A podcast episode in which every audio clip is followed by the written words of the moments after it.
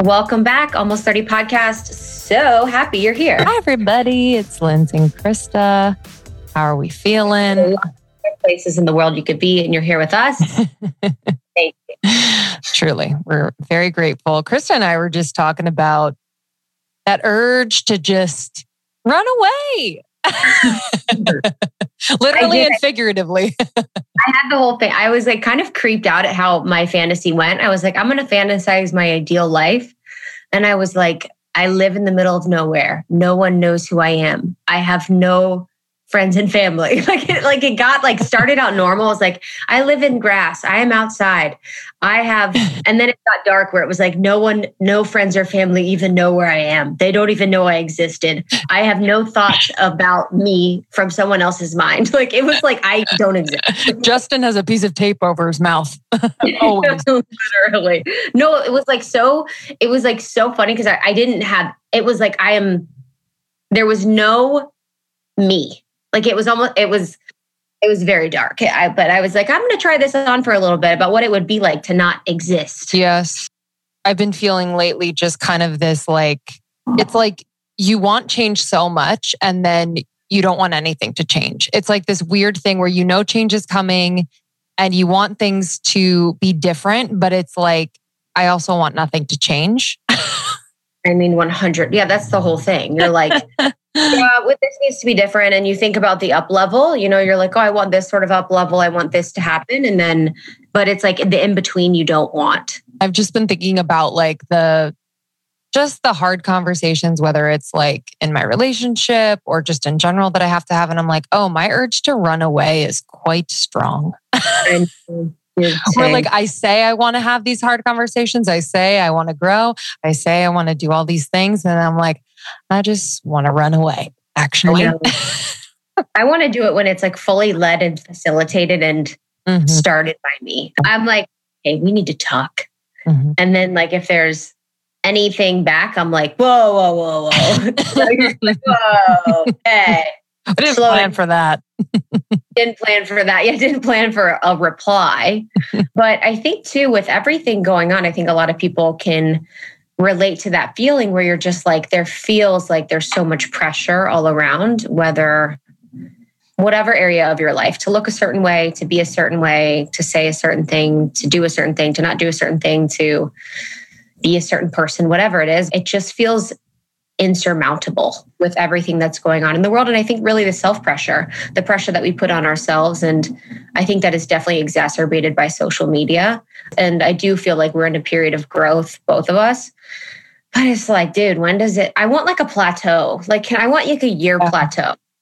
I just want like a year of coasting. I just truly do. But the other day I was sitting there and I was meditating. I was like, oh, what it what would it feel like if everything was easy? Like you know, I kind of was sitting with that. And then I heard it would be boring. And I'm like, fuck. Mm-hmm. There's a, there's a part of you. Yeah, that part of you that's like, this is fun. Mm-hmm. This is what makes me feel valid. This is all of these things when we're like constantly chasing or doing or blah, blah, blah. I wonder if, like, is that the mind? Like, is that the mind being like, that would be boring. I need something to do. I think that's the soul a little bit because the soul grows through the ca- the catalysts of change, which are usually the, the contrast. The soul loves contrast, and the soul doesn't judge contrast. So I think there's that. But then I think there's also like the nervous system too, where it's like, yeah, who am I without this freak out? mm-hmm.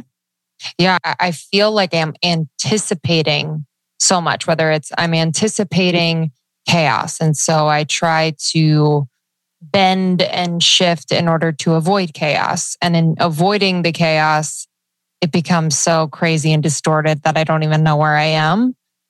And Just yeah, laughing. I bring chaos and you anticipate it. no, no, no, no. Oh, no, no, no. to the country, I'm like, damn, I come in, I'm bringing chaos no. to the world. Like, damn, I'm anticipating chaos. I don't think you're bringing chaos. I feel like you also, in some way, like anticipate chaos and therefore it, it arrives. Yeah.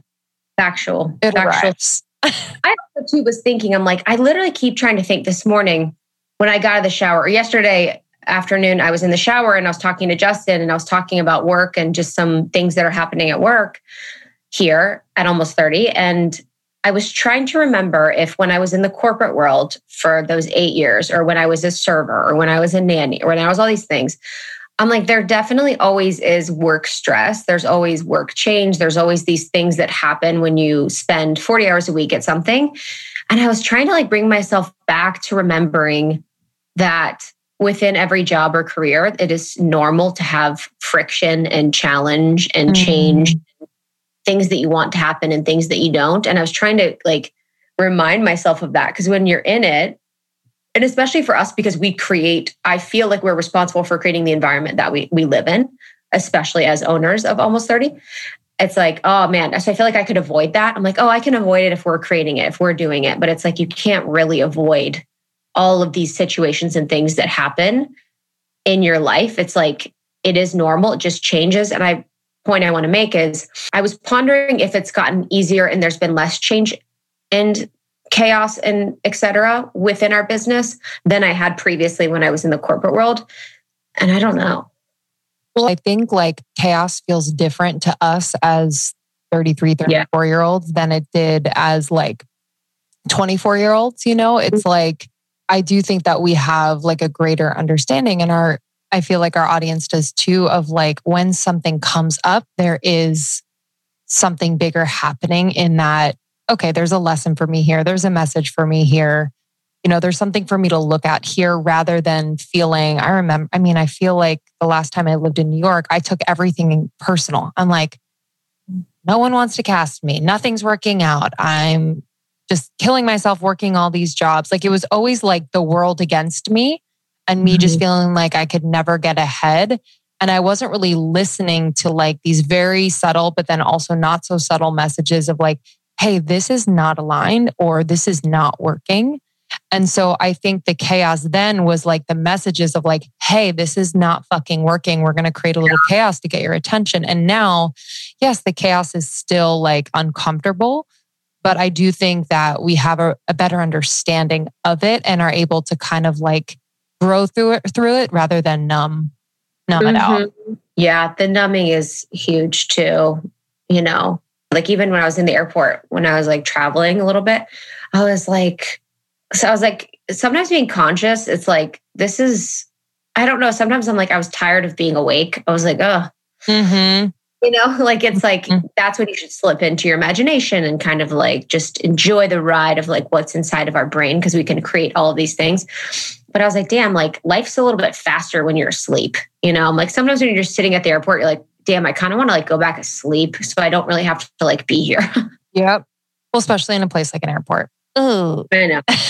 I know. Recently, Krista and I were able to take some time um, to travel, which we hadn't done internationally in quite some time. How was your trip? Oh my God. Unreal. So I was in Ibiza with um, Jenna Zoe, our dear friend. She's been on the podcast a few times. She's a human design, she's world leading human design expert. When we first met five years ago, she gave myself and Justin a reading. Did you get a reading from her at that time? Maybe before uh, the show. So maybe on the show a little bit, but got introduced to her and we just like all grown together. And she is from London. Her family's from London. So she does a lot of traveling and um, she's been in Ibiza. And I just was reminded, I learned a lot from her and I can learn a lot from so many of our friends. And I think what I learned from her was really the power of like intentional time management. And she is someone that has been working really hard for the past year and a half on a project. And I've seen it. I've seen the work that she's done, and it's like a no distraction thing where she's taking four to five hours a day working on this thing and it has like she has this other part of her business the courses and programs running in the background so that's supporting her while she can do this other thing and just like her day is lots of leisure time lots of rest lots of um, being in the sun lots of being outside lots of eating nourishing foods and then like a really dedicated mindful few hours of work like four to five hours three to four hours of work it changes a lot. So i don't know if that's exactly accurate but just like the lack of like there was no like frill or friction or like distraction or you know, things in between. And I just was really inspired by that. I'm like, oh, you can really, really do something that you're really proud of and take a long time to do it and be really de- dedicated and diligent about something that you're doing and still really enjoy your life, still rest, still be in your feminine, still feel good about your relationships and your life and not have that like burden of the hustle, the burden of too much work, the burden of burning yourself out or anything like that. So I just learned so much just watching her and it was like one of the most beautiful things I've ever done to sleep in and we danced and we just like walked and we ate so well. I felt really really really lucky. Mm-hmm. The friction you were describing I guess what would that look like if there was kind of like friction in between things within your day? I'm trying to think of like I think for us, like a perfect example is the past two days. You know, we have had things happen, and then you and I are on the phone, and then I'm talking to other people about whatever's happening, and then I'm thinking about whatever's happening, and then I'm, you know, scheduling. You know, it's kind of like all this these situations that happen that are causing us to kind are causing me to go to to these other worlds and these other conversations rather away from these things. And I think the reason why she has that, it's like she has the people that support her are very clear. They've been with her for a long time. It's very clear what she's offering and what she's doing. And then it's very clear that she's working on this thing. And her time online is really only to do her specific things. She has someone else that like supports her in other parts. So I think for me, it's kind of like having these situations that just pull me off and really riding that train all the way fucking home of whatever that is, instead of being like, okay, this happened dealing with it X, Y, and Z, but still going to hold the pose of what it is that I need to be doing and what it is like my intention and goal for that day. She's focusing on the one big thing, mm-hmm. you know, which I think is is really interesting to think about where like those three to five hours are being poured into mm-hmm. this one big project that she is working on. And I find myself like knowing that I want to dedicate focus time to, a certain thing, but then instead going through the to do list of the little things that either can wait or aren't really my job, or, you know, like just busying myself with the other things because I don't know if it's like I am, I've been so far from that focused five yes. hours of dedicated yeah. time and energy that I'm like, ooh, I don't know if I could do it, or I don't know what that feels like, or I don't even know how to uh, hold myself accountable to that. What I know is like a million calls, a to do list, a this, a, you know what I mean? So yeah. I do think it's a, a practice. And then the ease is something interesting. I feel like, you know, the last month we've given ourselves that permission to to have that ease and rest and i've definitely noticed a difference in my ability to be creative and focused and just kind of revived mm-hmm. in a mm-hmm. lot of ways. But like, what would that look like all the time? You know, it's, know. Like, it's really interesting to think about. And it's so counter to what we're taught, you know, like I'm sure a lot of you out there have parents or mentors or whatever that are like, put your head down, grind. Like you got to sacrifice in order to get the mm-hmm. thing. You got to put in this many hours to be an expert. You got to do, the, you know, all these things. Yes. And when you want to be creative, it's like that's like for her and also too looking at the way that she writes and the way that she creates that is like a true channel. And when you are in this is i'm going to take you out there a little bit but when you're in nature a lot when you're in the sun a lot when you are in places where there's not a lot of like wi-fi interference or 5g or you know a lot of like just hectic noise, city noise, city lights, all of that, it really can bring you back closer to like a more embodied self. So mm-hmm. it's easier to have a clear channel when you're trying to get messages and downloads coming through. And then, too, when it's like your soul and body and creativity feels safe in you. It's like, okay, you're going to use me for the greatest good. You're going to continue to support and facilitate me. Like, whenever I give you an idea, you're going to write it down or you're going to work with it or you're going to think about it or all these things. It's like a lot of times, and I'll do this where I'll have, I had the other day even like a really beautiful idea and thought and, and phrase. I was like, oh, that is so beautiful. And I fricking couldn't write it down. So it's gone. You know, it's yes. sometimes like the honoring of it and being quick with like writing it down or facilitating it or working with it. Mm-hmm. And then also, you know, the way that she eats and moves is very embodied. It's not like for me, as someone that has done HIIT for a long time, has done workouts that maybe at one time brought me more into my body, at a later point in time in my life have brought me more outside of my body. And when you're doing workouts like dance or slow movements or walking, and you really are keeping your nervous system really nourished and you're keeping your like self together rather than like that like crazy energy, I think you can also channel and have that creativity live in you in a deeper way. Oh, yeah. Yeah. You know, yeah, I feel like the body is that antenna to bring in so much, so many of the mm-hmm. messages, you know? Mm-hmm. And so mm-hmm. that is like alive and clear and connected. I mean, yes. watch out. Yeah. I can. Yeah. Peta, you know, our episode today with our lovely Peta, she just as a last thing, she eats uh, pretty similarly. She's not very dogmatic, but she does eat a similar way to Jenna, which is, you know, mostly fruit in the morning until the afternoon. And then after fruit's done, you start eating veg and like just really, really as whole foods as much as possible. Eating a lot of nutrient dense foods, a lot of bright foods, a lot of colorful foods, reducing oils, reducing um, salt and sugar and that type of thing. And Peta, you know, the other day when I was with Peta for her birthday, we ate cake, you know, so it's not like she's dogmatic about it at all. And neither is Jenna, but there's a really beautiful, like, way to honor your constitution that they do within their eating that I was doing that I felt like really, really incredible. And so in this episode at the beginning, we'll talk a little bit about food stuff with Peta as well. So I'm excited to talk about that. And then I may do something a little bit later where I'm kind of going through the whole process of the diet and nutrition from that week. Um, if I'm able to apply it to my life and really make it more sustainable, then I'll be able to talk about it. But that was also something that helped. But how was your trip? You were in Italy. Was it your first time? It was my first time in Italy. I've only been to London as far as like Europe goes. So the first time in Italy. And yeah, I think, you know, as far as my experience goes, the food was more indulgent and the freshest, most yeah. like off the vine, off the tree, made with so much love. And I just noticed like the difference there. You know, we yeah. went over to the bride's, um, we were there for a wedding. We went over to the bride's family's house and I mean, eggplant right off the vine, sauteed. Then he's making the pasta from scratch. And it's, you know, it's, it's quote indulgent. And I do, and I know this, and people know this because I, I posted on Instagram. Everyone's like, yeah, Europe is, you will feel different eating gluten. You will feel different eating all of these things and dairy. Um, and I did, but I also think like the energy put into the food. So who makes it? why they're making it.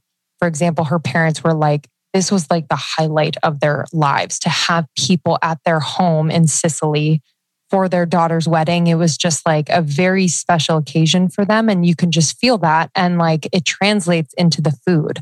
And that's, and it just made me think about the times when I've really like honored food and how it's felt different in my body. So it's like imbuing the food with an intention, you know, and I think that's incredibly real.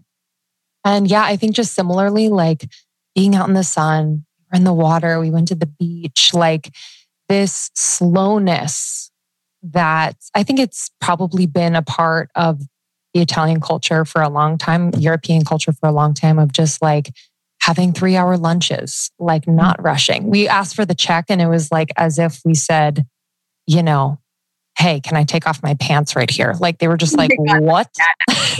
drive him nuts when we'd go on vacations in Europe. He'd be like, I get it. Two hours is great. Really good. I love it. But three and four hours, I can't do. he was like, I cannot do this. it's crazy. And yeah, Sean wasn't used to it either. But after a while, I was like, oh, I kind of get it. You know what I mean? Like, where, where do we have to go? To be honest, where do we have to go? I just want to take off my clothes as soon as I'm done eating. I just literally want to take off all of my clothes. So I just want to go home right away. It was so, so beautiful. And it just, I think the family piece was so beautiful to see and be reminded. Like the everyday of most of the people that I was interacting with or seeing, especially in Sicily, was like the the core of their interactions was family. You know, like making breakfast out on the porch. We're like Sean and I are taking a walk and we walked by so many houses where people were having like full on meals, laughing, just conversing, neighbors, family coming over and yeah, just that like community aspect during a time that's like really still hard. It's still hard yeah. for people, you know, like just what's going on in the world. But like there was just this beautiful purity in the culture there and the way that they live their lives on a day to day. Yeah, there's that locality over like global perspective yeah. that sometimes really benefits the people in the local community. That's really nice. And I felt like that too. I was like, dang, I forgot how important travel is for mm-hmm. the psyche mm-hmm. and like remembering that the world that's in my small area here in Los Angeles isn't the world and it not everything. And not everyone thinks this way. Not everyone lives this way. Not everyone, you know, experiences life in the same way. And if that is just so critical to like, mm. it's just our psyche, truthfully. It's like we think that we're experiencing this like globalist perspective of the world because of the internet, but we're really, really, really, really not. Mm-hmm. Actually, most of the time creates this, you know, an echo chamber, as we know, of these similar experiences and people and situations. And I was like, dang, I love seeing people that have very little in common to me living their life and like what could I take from that and how that makes me feel less alone. We're all humans. We're all of the human race. but it's true. Yeah. I, I loved taking, I, I took a lot of walks by myself there, like into town. And I love thinking about like the little worlds that live in each one of yes. the apartments and the little homes. I'm like, there's a world that lives in there that I yes. had no idea about. And they mm-hmm. have their own dramatic world, just like I have my own dramatic. It's like so interesting to think about. And the other piece about the family was that what I noticed and felt different was like the interactions that the little kids had with one another. They were uh. so loving and connected to one another. Like there was just this like beautiful closeness that they had that I was like, whoa, like they take care of each other.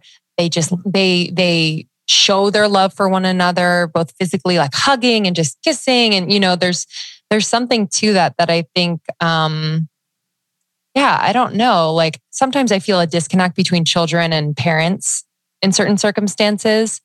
And I'm sure it has to do with age and all, culture and all these things. But there I was like, oh, wow, like these are family units. And I'm sure they have their own issues, but like the kids love on one another, the parents to the kids and the parents to the parents. I, from my experience, it was just like very, very close, very just mm. like respectful and close. And then just on like the nature piece and being outside, I was like, oh man, being in the sun, listening to birds, just like taking a nap. There's truly nothing more.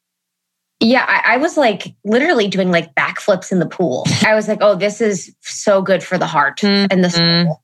You know, that feeling. Oh, we also went to Es Vedrà, which is a area outside of Ibiza, Spain. It's like this uh, rock formation. It's a bunch of limestone, mm. and they actually believe it to be Atlantis, like part of Atlantis, and it wow. is an energy vortex. So it's one of the energy vortexes of the world, much like Egypt, Giza in Egypt, much like uh, Sedona, Arizona, and I was like so grateful because it's been one of my goals in life to go to all the energy vortexes. And it's so weird that I was like brought there and I didn't know it was an energy vortex until after. And yeah, it was just uh-huh. like, yeah, it was beautiful. I didn't feel any effects, but yeah. I love how everywhere I go, they're like, oh, yeah, this is Atlantis. Like in Miami, Florida, they're like, yeah, this is Atlantis. I'm like, okay. like, like everyone's like, yeah, like Austin, Texas, this is Atlantis. Like it's who we are. It's just Atlantis. I'm like, okay. oh, God. Well, I'm so glad you got to go. I'm excited for a for a deeper debrief. Um, yeah. On the food piece. I think that's so And just so everyone knows, I'm to wear my pajamas for the rest of my life. So mm-hmm. on video or not on video, it's pajama time. Every time we record, I'm like, I should change. And then I'm like, oh man, nah. this feels like too much. It's too much, dude. We got to be comf.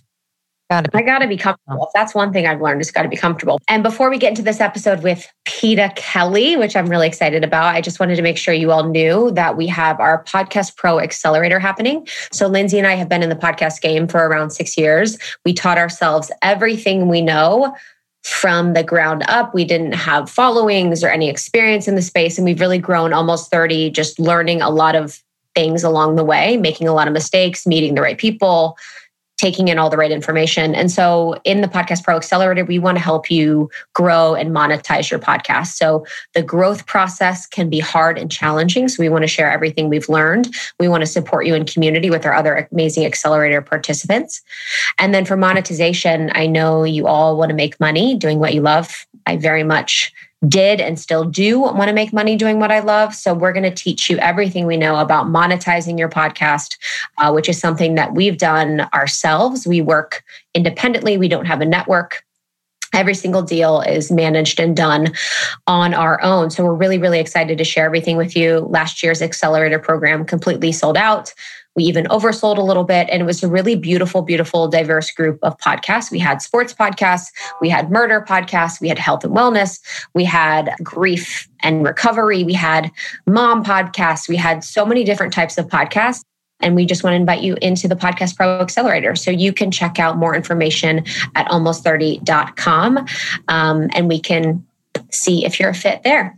Yeah, our accelerator grads, uh, I follow them closely and I'm just like, I'm blown away. We'll be talking to them hopefully on IG Live this week. So stay tuned on almost 30 podcasts on Instagram. But this was like a focused six weeks where they gained this confidence and momentum in order to do what they're doing now, which is making money, which is really expressing themselves fully, which is really um, having aligned partnerships and consistency. So yeah, I'm just excited to welcome our next group of participants. You can learn more, go to almost30.com in today's episode with Peta Kelly. So, Peta Kelly is a dear friend of ours. We've had her on the podcast. This is the third time. So, you can check out those episodes by searching Peta Kelly Almost 30, and they're really, really beautiful. It kind of takes you through her entire journey and process of motherhood, of um, sovereignty, of liberation. She is someone that is my forever expander and Lindsay's forever expander in life, in her messaging. And we just really love her and appreciate her and how she shows up. So, I did this interview solo when I was in Austin, Texas. So I was in Austin, Texas for the weekend and I interviewed and got to sit down with Peta when she was staying in Austin for a month. So this one's just she and I really ripping. Uh, we talk about food and eating and her transition to eating differently than she did before, which I know she loves to talk about with her community and audience.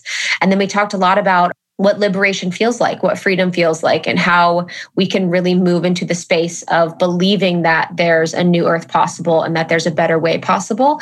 Um, so, our intention with this conversation is to be really expansive for us in thinking about new ways of how we can exist and operate in the world so we can really move into, you know, that 5D cliche, but 5D consciousness and 5D belief and out of the systems of oppression and of um, lack and of separation and of all of these types of things that we're together as a collective moving away from. Mm-hmm. Yeah, I'm so excited for this episode. I feel like for a long time now, Peta has been someone that I always, you know, will click on her page or send her a little message because she is someone that I feel like holds the post and um, is always re-looking at any dogma. She is always recommitting. Yeah. She is just, she is truly like a, an alive human being. And so the Peta that you get today might change in a few years. And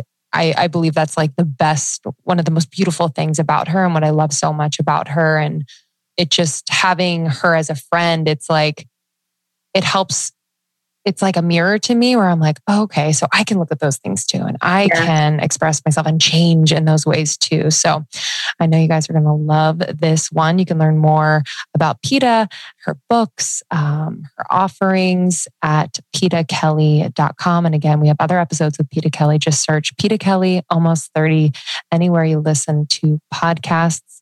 We appreciate you all. As always, this podcast is to serve as you know, just a resource. Take anything that lands and leave anything that doesn't. Thanks for trusting us. And we will see you on the other side. See you soon. Almost30.com for anything accelerator, almost 30 podcasts on Instagram. And you can check my Instagram out at it's Krista, ITS Krista. And I'm at Lindsey Simcik. We love you. Bye. Major announcement from Almost 30. We are hosting Space Camp on January 28th.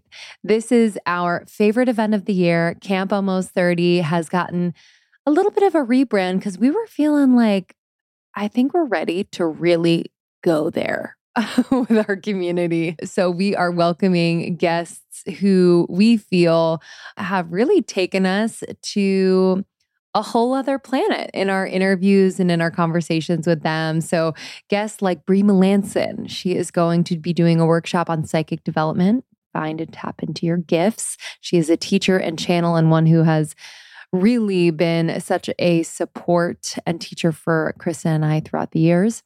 We are welcoming Jordan Younger. So, she is going to help us find our galactic origins. She is the podcast host of the Balanced Blonde podcast. She's an author, she's a spiritual teacher. We're also welcoming Lee Harris, who recently was on the podcast in a two part episode, and he is going to channel the Z's live for us. How special. He does not do this often, so we feel very, very, very lucky. And we will also be welcoming Sandra Walter. So she is going to be teaching on Ascension 101, the crystalline grid, and higher realm support. She is so special. She's a light worker and teacher and has been on the podcast. And Krista and I are going to be sharing a very, very, very special experience, heavenly coated Reiki infused sound bath. And I'm excited for you all to join us. So, this is happening on January 28th from 10 to 2 p.m. PST. Make sure you sign up. Space is limited, but it's absolutely free. Absolutely free. We're excited to welcome you. And this is the kickoff to membership opening. So, membership is going to be open indefinitely now. So, you can join membership for six months at a time and really, really focus. Uh, and support your growth. It is our favorite place to just come and be ourselves and really get super intimate with you all, more intimate than on the podcast. So I'm excited for you all to join the membership. But head to almost30.com slash space dash camp. That's almost30.com slash space dash camp. Space dash camp. Say that 30 times. Almost30.com slash space dash camp to sign up for camp. Absolutely free. We will see you on January 28th. Is that uh, what, you, what do you guys eat? Oh, so much fruit. But like, I wake up and I'm like, get me some cantaloupe. it's everyone is like, I in a in a intermittent fast till twelve. I'm yes. like, no, I like cantaloupe at eight. yeah. So it's cantaloupe at eight, and no, then she'll have just just whatever. Like, I mean, yeah. So the the premise is you'd probably break whatever fast you do with the juice, whatever kind of juice. Lately, I haven't been actually for the last five years since I've been breastfeeding and pregnant and having mm-hmm. babies. I haven't been doing much fasting at all. It's just not my season for it. But before that, I was fasting one day a week pretty religiously Whoa. for many years. And we'll probably go back to that again as soon as I'm as soon as I'm done breastfeeding. But yeah, so it, it's just the premise of like fruit should be eaten on its own mm. without anything touching it in the gut because it has very specific enzymes that, um, you know, if you eat it with other things, there's too many enzymes in the gut and mm. then it impedes digestion and things will ferment and, you know, create all kinds of funky stuff. But, but fruit passes through the, the gut really quickly, passes through the stomach really quickly, like 30, 45 minutes. Mm. And so it's like, the premise is you eat fruit before you eat anything else, and then you kind of keep eating fruit all day until you're done with fruit. Because mm-hmm. once you're done with fruit, you're done with fruit. Mm. You're not going to go and eat fruit after dinner. Like once you're done mm-hmm. with fruit, you're done with fruit. But it's also that fruit is alive, mm. and it, once you get your body to a certain state of being, I don't think most people would be able to have fruit all day. Everything has its seasons, mm-hmm. you know? It's like summer summer it feels really good. Perhaps in winter it doesn't. Perhaps in autumn it doesn't. And perhaps there's also seasons for our body where it just doesn't. Our body wants grains for lunch or fish or I don't know. Again, mm-hmm. I'm not I'm not a purist and I I think everything is seasonal. Mm-hmm. Everything. So I Yeah, I love it. We were, I was talking about with Jenna and Jordan the other day about the post you did that was talking about how at times our body can be the dumping ground for our unprocessed emotions or our trauma. Mm. And it's like we use food as like a gateway to soothing or food as a gateway to numbing out or food as a gateway to comfort or food as a gateway to love. But in mm. that process, we're really just doing a disservice to our body and how we really take advantage of our body at times by like eating, you know, really crap food or just abusing it in a lot of different ways. And that really resonated because I do feel like for a lot of people listening, there are people that are trying to be more mindful and there's other people's projections of what they should be eating and what they should be doing. But then also for me, I've definitely used my body as like a place where it's almost at the mercy of my emotions or trauma. Mm. And I felt like that was really profound. And I'd never thought about it that way, where it's like I have this body that's trying to do its best, that's mm-hmm. trying to be there for me. And when I'm not working with my feelings and emotions or trauma, I'm really doing a disservice to myself in more ways than just spiritually and emotionally. It's like physically mm-hmm. as well. Mm-hmm. Yeah, I think many of us, I don't know many women who have not had mm-hmm. eating disorders. I definitely have had many, many, many years of disordered eating and emotional eating and compulsive eating. And that's something that I've really faced off with recently is the compulsiveness, um, not just of eating, but of life. And it's where it's coming from and, and where the nervous system is coming from and which wounds and, and everything. But I mean, I think it's important as well to understand that it's okay to eat emotionally. We are emotional and we're energetic. Sometimes we're eating, you know, like if I finish a long event, I will just want to eat a bucket of hot chips and mm-hmm. ground myself on the salt and the fat. And, you know, it's mm-hmm. just that's, I mean, that could be called emotional eating and, you know, eating for specific energies. And right now there's, there is so much going on and in the world. And there's so much trauma being brought up in our bodies and, and in our collective body. And th- there's a lot. And so we also have to be kind to ourselves and not try and be such so perfect with food and mm-hmm. so perfect with our healing and so perfect with, you know, getting growing and becoming better and becoming more ourselves and, you know, li- liberating ourselves. Like we just got to remember there's so much liberation in just being gentle with ourselves and being like, you know what, I am. I am emotionally eating. And right now, I'll have times where I'm like, I am so emotional and I am feeling like I want to eat this and I want to stand in the fridge and do this, but I'm doing it with awareness and I'm acknowledging what I'm doing. I'm not pretending that I'm not doing it. I'm doing it, but I am beside myself, like I'm with myself mm-hmm. when I'm doing it. I'm telling the truth about it to myself. I'm I'm in communion with my body and I'm letting my body know like I am feeling a lot right now. You know, and the bottom line with food and with with anything is you can only go and what my mentor says to me all the time is you can only go at the pace of love like you can't go any quicker than that so if you're still something in you is still wanting to to do anything whether it's emotionally or anything it's just still there for you so the only pace you can go with it is the pace of love to stop and be like okay yeah i do want to you know eat this, you know, and I'm and I'm not even hungry. I do want to stand and pick, pick, pick, pick, pick, or whatever, whatever mm-hmm. is the compulsive food behavior. And and I don't I don't like that this is what I'm doing. I don't believe this is the healthiest response right now.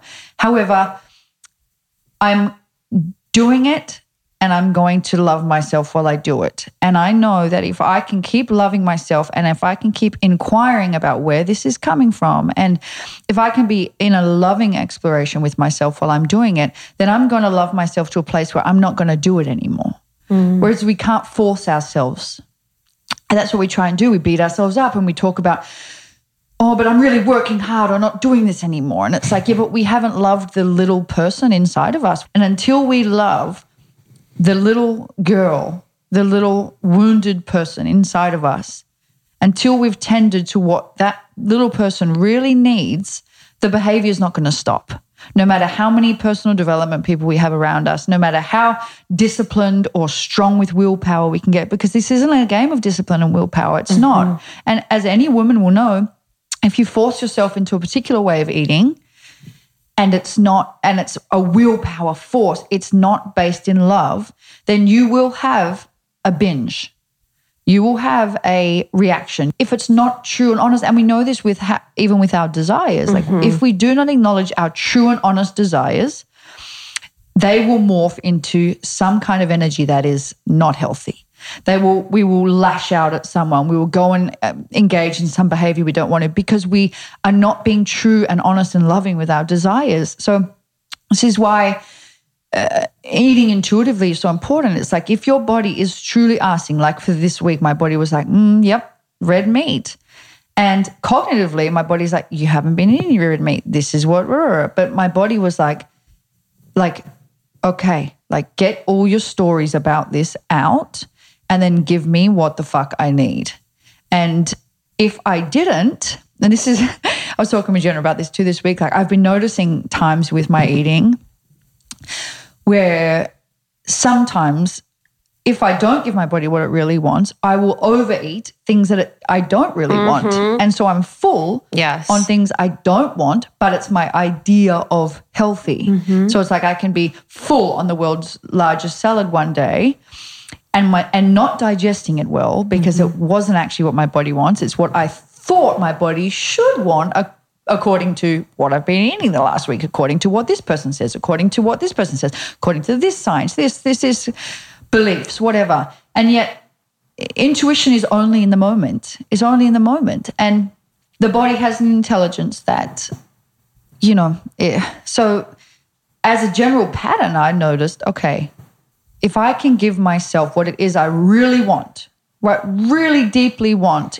in my body, like not what, not like a, a wounded want or an egoic want, what I mm-hmm. really fucking want, then I will not overeat or overindulge or over entertain so mm-hmm. much that I don't want. Mm-hmm. That's just what we're doing because we're not because that's all morphed energy. It's energy that's morphed from us denying our wholeness, the truth of what we want in each moment, whether it's food, the work we're doing, whatever it is. And so there's just so many, what I'm learning more than things about food because I've been researching food professionally and personally since 2006.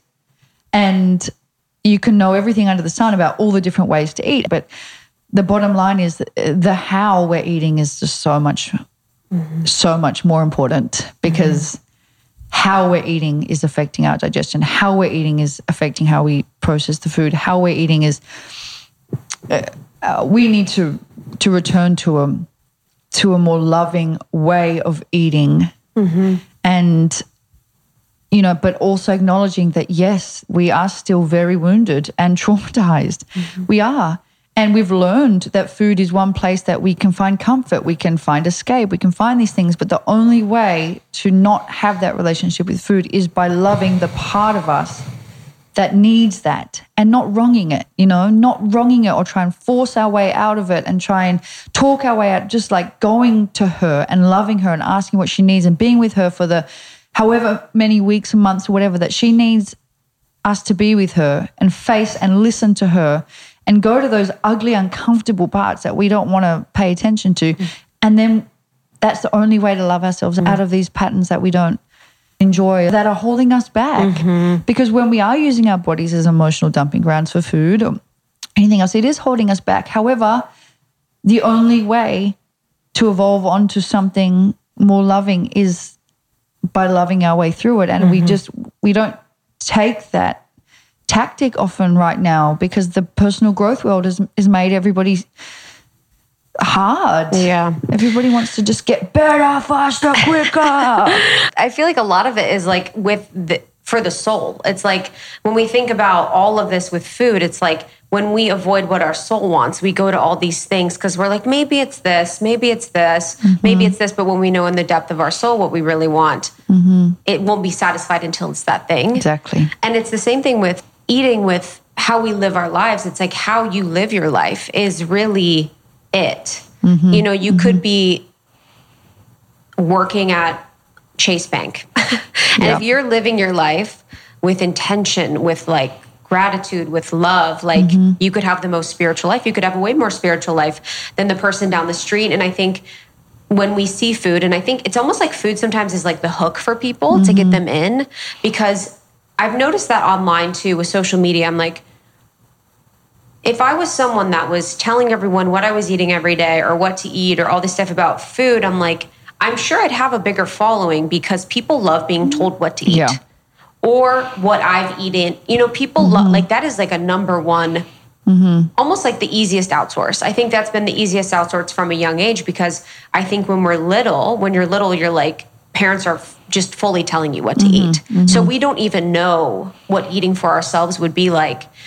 Yeah. For you, when you're checking in with your with your eating like what does that look like i mean just being honest about how it's making me feel mm-hmm. in my body all over i suppose mm-hmm. and uh, you know emotionally and just in connection with my life when i when i say the word emotionally i mean is is the way i'm eating enjoyable for me yeah it, because you, it needs to be enjoyable f- for you to be able to digest it. Firstly, mm-hmm. I was reading something recently about children and about how when with children it's so important that that we are making their meals fresh and um, uh, like not the same thing every day. And again, this is uh, this is a conversation that they certain families can't have because you know they they grow what they grow and this is it. But but using the seasonal ingredients to make things different kind of every day because boredom with food and enjoyment with food affects how we digest food. So there's these other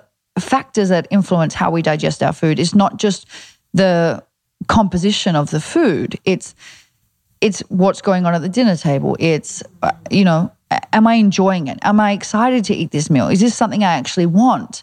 Will influences as well. So I'm mindful to check in with wow, that digested really well. And hey, it actually didn't follow the protocol that I believed was the best. And so I would just get honest with myself. I was telling Jenna the other day that, you know, we talk a lot about food combining, which I really believe in as a as a blanket kind of guide. However, there's moments in my life where I'm like, actually, I want to eat that and that together. And it digests beautifully because the choice is aligned because because I enjoyed it because it was what my body wanted. And so, you know, I think that matters so much. It's it's that enjoying enjoying our food and food is like how we eat is how we live. And so it's just for me it's about watching I mean, for everything in my life is about looking for the deeper spiritual truth. It's just pretty relentless, honestly. um, fuck, but it's you know, so for me, it's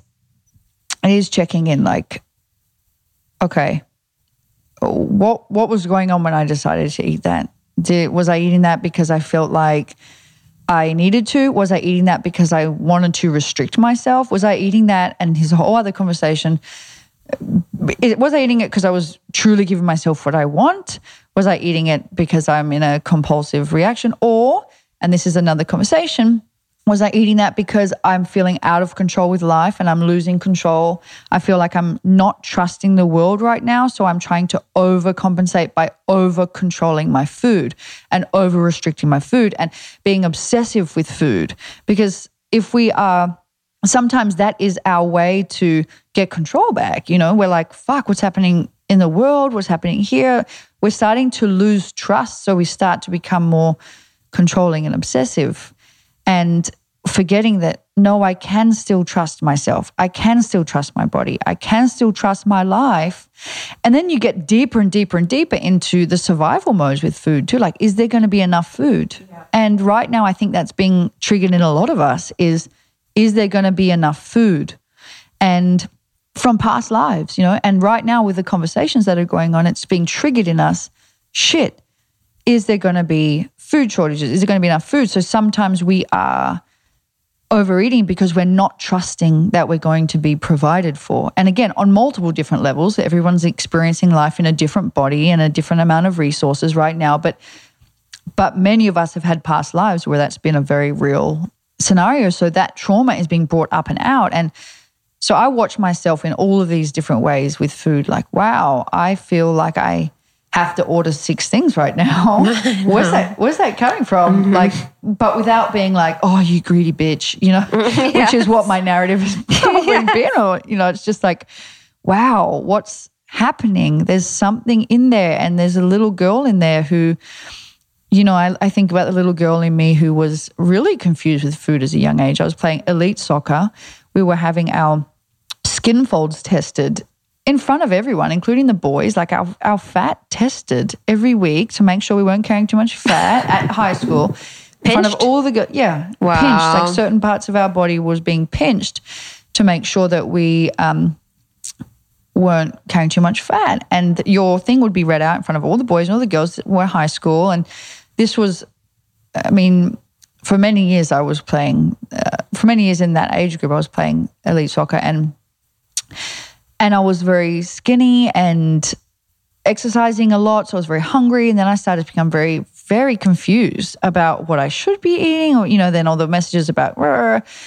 and so I think back to that girl. Sometimes when I'm eating, I can feel her just being like, that, that confusion come back of like, trying to overanalyze what should I eat? What's this going to mean for my body? What's this going to mean for what my body looks like? What's this going to mean for how my body performs? What's this going to mean about who I am? Just all the things that were going through my head back then that perhaps I haven't loved her enough. And there's just so many p- little versions of us inside that need love. And once we start to really pay attention to them and love them, we start to loosen our grip with with food because it's safe. It's safer too. not sure if you know this, but one out of eight couples struggle with infertility. It's kind of staggering. Most people don't know and or aren't ready to talk about it and the thing is, we really need good data and information about our bodies in order to have informed conversations with our doctors and make the best decisions for ourselves and for our future. Sometimes we can be so lost in the shame of it all that we forget to really take action and figure out our best options. And that's why modern fertility was created. I've been having fertility conversations with a lot of you in my DM, so I'm excited to talk about modern fertility. It's an easy and affordable way to test your fertility hormones at home. Major, major. With a simple finger prick, you mail it in with a prepaid label, and you'll get personalized results within six business days, okay? And you'll get insight into your hormone levels, like your ovarian reserve, aka if you have more or fewer eggs than average for your age, and other important factors that can impact your fertility. The results really go deep into what every hormone means, and you can also download the results to review with your doctor for next steps. Just to give you a sense, Traditional hormone testing at a fertility clinic can cost over $600, but Modern Fertility tests the same general set of hormones at a fraction of the price. And if you go to modernfertility.com slash almost 30, you can get $30 off your test. Plus, you can get reimbursed for the test through your FSA, HSA. If you want kids today or maybe one day in the future, clinically sound info about your body can help you make that decision that's right for you. So right now, Modern Fertility is offering our listeners $30 off the test when you go to modernfertility.com slash almost 30. This is limited time. So take advantage now. That means your test will cost $149, which is really, really great. Hormone testing at a fertility clinic, again, can cost three times as much. Get $30 off your fertility test when you go to modernfertility.com slash almost 30. That's modernfertility.com slash almost 30. I took a bunch of photos from my mom's house when I was there over the holidays um, last year. I don't know, last year, maybe the year before, and have these pictures of me at these like various ages so I can like send love to those mm-hmm, versions of myself mm-hmm. every day. I have this one mm-hmm. of like me in a bathing suit. I was like five. I'm just like knobby knees, like full blown. And every day I'm like just sending those versions of me love because I, for so long, I didn't really remember much of my childhood. So having the pictures has helped me sort of like see her and kind of like be with her. But I realized in meditation the other day, I was like, oh man, I find myself, some of my most vivid moments of childhood were with my dad eating sweets, eating ice cream, all of that thing. And I'm like, damn, I really miss that intimacy with him. And I miss that connection that we had just since we've been apart and since he's gotten sick. And I'm like, damn, I realized so much so that I'm looking for that comfort, you know, that like childhood joy that I had when I was younger. And so the punishing um, myself for it gets a little bit easier when we can kind of think back. But I was reading Louise Hay, and um, she talks a lot about overeating and binging is related to um, denial of our feelings and stuffing down our feelings and us not acknowledging our feelings. And for me, that is like incredibly true. It's like if I'm judging how I feel or denying myself how I feel, I will find a way to like, it's almost like you stuff it down. Yeah. In your You- body. You stuff, we are stuffing ourselves in every single way. We stuff ourselves with food. We stuff ourselves with stuff. Mm-hmm. with We- content. With content. we stuff ourselves with information. We're- Yes. We're, stuffing ourselves like a chicken. Yes. And there's no space and we all know what how we feel when we walk into a space and it's minimally designed we know we know what space does for us. We know how we feel after we do a fast or we eat a little bit lightly when we've been eating heavily. We know we know the the medicine that space is and that lightness is. And we're we're afraid a lot of the time. And i even think about you know, in this body positivity movement, and this is a touchy one, but I don't care, everything is touchy. Um, we have to be careful that we're not over glorifying becoming so full and so heavy that life can't get in. And sometimes in that conversation, and I'm all for body positivity, whatever shape you are, of course. So, you know, nobody twists my words, even though it just happens, whatever. I've got a four year old daughter who, you know, oh my God, like we talk about beautiful bodies all the time. And, you know, it's just everybody deserves to feel confident and and happy and free in their skin. The the thing we've got to be mindful of when we get into that conversation is but what's the truth about about what our soul is really asking for. What's our relationship to lightness? What's our relationship to having a bit more space and you know space and lightness within our within our body? What have we what have we come to make that mean? And sometimes now people will wrong people who who live in a lighter body as if they are mistreating it or they you know you must be mistreating it you must be starving. And without realizing no they just feel better that way. They're feeling more in touch that way. They're feeling life like life can get to them more. That's a more receptive open state for them because they're not stuffed. And yet there are also people who are walking around in a light looking body who are stuffed. They just have fast metabolism whatever.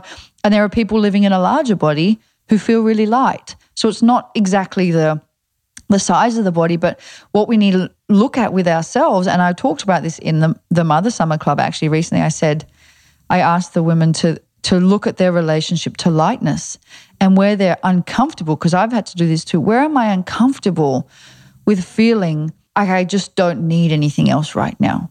Where am I uncomfortable with feeling like I'm just not hungry? Where am I comfortable with feeling like I just don't need food? I just don't need like it's like we want to be stuffing ourselves. We want to feel like we should be stuffing ourselves because we're so accustomed to heavy and we're so afraid of light. And again, this is not me saying everybody should go get skinny. It's not that at all. Like I said, mm-hmm. you can be skinny and heavy and you can be fuller and mm-hmm. feeling light. Mm-hmm. But we do have to be mindful that we are not ignoring our body's calls because we've decided we've we've jumped on the body positivity thing and said, fuck it, it's fine that I feel heavier than I want to. It's like, okay, of course it's fine. Of course it's fine. You can feel whatever way you want to, but is it true for you that you mm-hmm. feel good? Is it true for you that life can get to you through this body? Mm-hmm. Is it true for you that you can feel life in this body? Is it true for you that, or is it true for you that you're stuffing yourself to not feel life? And so this is where we've just got to, you know, just come back to the truth and put it aside for the minute because I do feel like sometimes we, um, there is a, um, uh, my, again, the body positivity movement is amazing and it's doing the most beautiful things for women to accept their bodies. We've just got to be honest about am I using that to justify why I don't feel good in my body and why I'm not treating my body as she wants to be treated so that I can access life more fully because we can only access life through our body. And the receptivity of our, our us to life is the rece- receptivity of our body. And this is why the nervous system work. I know we're going to get into that. This is why that is so important because life can only get to us to the degree our body can receive life. And so being in tune with life, again, this is not, there is no like um, prescription that I'm giving here. Again, you can be in a big, full, beautiful body and fully receiving life, and you could be in a stick thin body and not receiving life. It's about getting your own personal body to its state of receptivity and hearing her and listening to her and and being truthful with the way that you're treating mm-hmm. her so that you can love yourself to a place where you are better able to receive your life and move through life and experience life yeah, I think the truthfulness is is the most important and the stuffing yourself is like really giving me pause because I do feel like this stuffed feeling at times with content overload, you know, social media overload, work overload. Like when people look online at social media, they are immediately stuffed. Or when we're on our phone, it's like that stuffing feeling where just it's pulling in so many different directions. It's giving so many different ideas. It's giving so many different prescriptions. It's so many people sharing so many different things. Like each time, it's so weird. Each time you look in your stories, it's like you are given so much information. And we are naturally with our our brain naturally compares as a way of sorting. It's actually part of the natural process of our brain to compare. And so it's natural that we're comparing because it makes the things a lot easier. It keeps us safe when we're comparing what's safe, what's not, what's, you know, for us, what's not. But there's just so much out there for people. And it's like, I do feel like it's given a lot of people this paralysis because there's just so much coming in. And I feel like that's why a lot of people haven't been able to tap into their creativity or to their life force because there's like the constant inundation, but like they're unable to really sort out what's theirs. Yeah, totally. I think that's super true. And it's, I think people are uncomfortable with trusting themselves. And I think this time on earth, there are people who are being thrust through that. And there are people who are still holding on to a preference to be told what to do. And you're seeing that in the world. Um, there are people who they just want to be told what to do, what's right, what's wrong, and they just want to do, quote unquote, the right thing. And then there's other people who are, you know, I mean, there's many. There's not. There's not just a left and right. I won't ever talk in a left and right, right or wrong way, because I think those dualities are killing us right now. There's a more liberated way of being, and, and to be honest, and while we're on that, on the left and the right, if you want to talk politics, there's there's people who are all doing what they think is right and believing everything they read. There are people who are completely walking around asleep right now, believing everything they read. There are also conspiracy theorists, um, quote unquote believing everything they read. And then there are the critical thinkers who don't need to really call themselves any of that. They are just, uh, you know, they they have or are learning to, and I'm not, you know, I think we're all still learning, but are learning like, wow, so much of it is an illusion. So much, so much of it, so much information that I'm seeing is is purely just taking my life from me. Mm-hmm. It's so unimportant. It's so irrelevant. It is making me feel like there are so many emergencies and things that need my attention in every minute of the day that we're just walking around uh, completely uh, com- like frozen almost and just just waiting for the next bit of information to to do something to us, whether it's caused like an internal drama response or, and we're just, we've become like hooked, mm-hmm. hooked. And it's become scary and deathly uncomfortable to just be like, okay, you know, what do I feel? What do I feel is true right now? Do I even need, do you know, what, what do I even need to make a decision on right now? Do I need to be, have an opinion on that, that, that, that, that, that, that? You know, or where am I using that? As a distraction from becoming more truthful in my life, maybe, you know, your marriage, maybe with your kids, maybe with your job, maybe with where am I using this this drama and this endless like this it's like this theme park of come inside you can have any of this like crappy toys like you can win this crappy toy you can win this crappy toy you can win this crappy toy.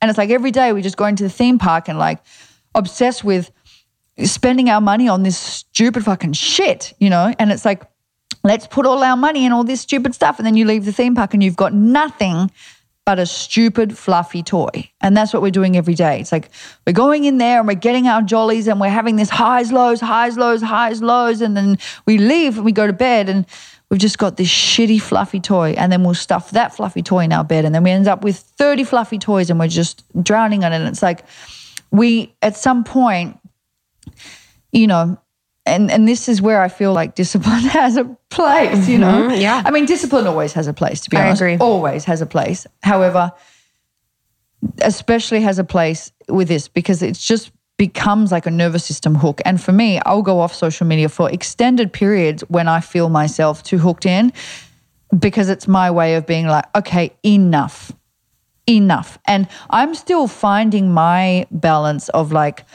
okay, I can go in, I can post, and I get off. And sometimes I'm really good at that. And sometimes, depending on how I am inside and depending on the level of distraction I am looking for, I will, you know, over entertain Yes. things or feel like even just it. It's even an illusion, a distraction that we like. I mean, we all have them, but the, I need to speak on this. I, need to tell the world what I think about this today. Mm-hmm. No, I fucking don't. Mm-hmm. I No, had I someone DM don't. me. They're like, "Are you going to do this? Like, you know, or I know you haven't done this yet." And I'm like, "I just haven't talked about that." Like there was the assumption that I hadn't because I had I wasn't talking about something. I was like, "No, I just haven't talked." Like I was just like, but that's the thing now is there's the assumption you don't care if you're not talking about something. But I think that's I actually think that's shifting. I think 2020 showed us how little the black squares did and how little all the sliders did and how little the content graphics did. I think we're now becoming privy to we know the right places to hopefully look for information for inspiration Yeah. but finding them inside. Exactly. And you know the truth by the way it feels. You know when you you know there's people online or wherever that you Yeah. will go to to get your North Star back or to receive counsel or you know those people and then you know and I think the feeling is stronger than ever. The people who are just virtue signaling like it stinks. And it doesn't just stink it hurts now.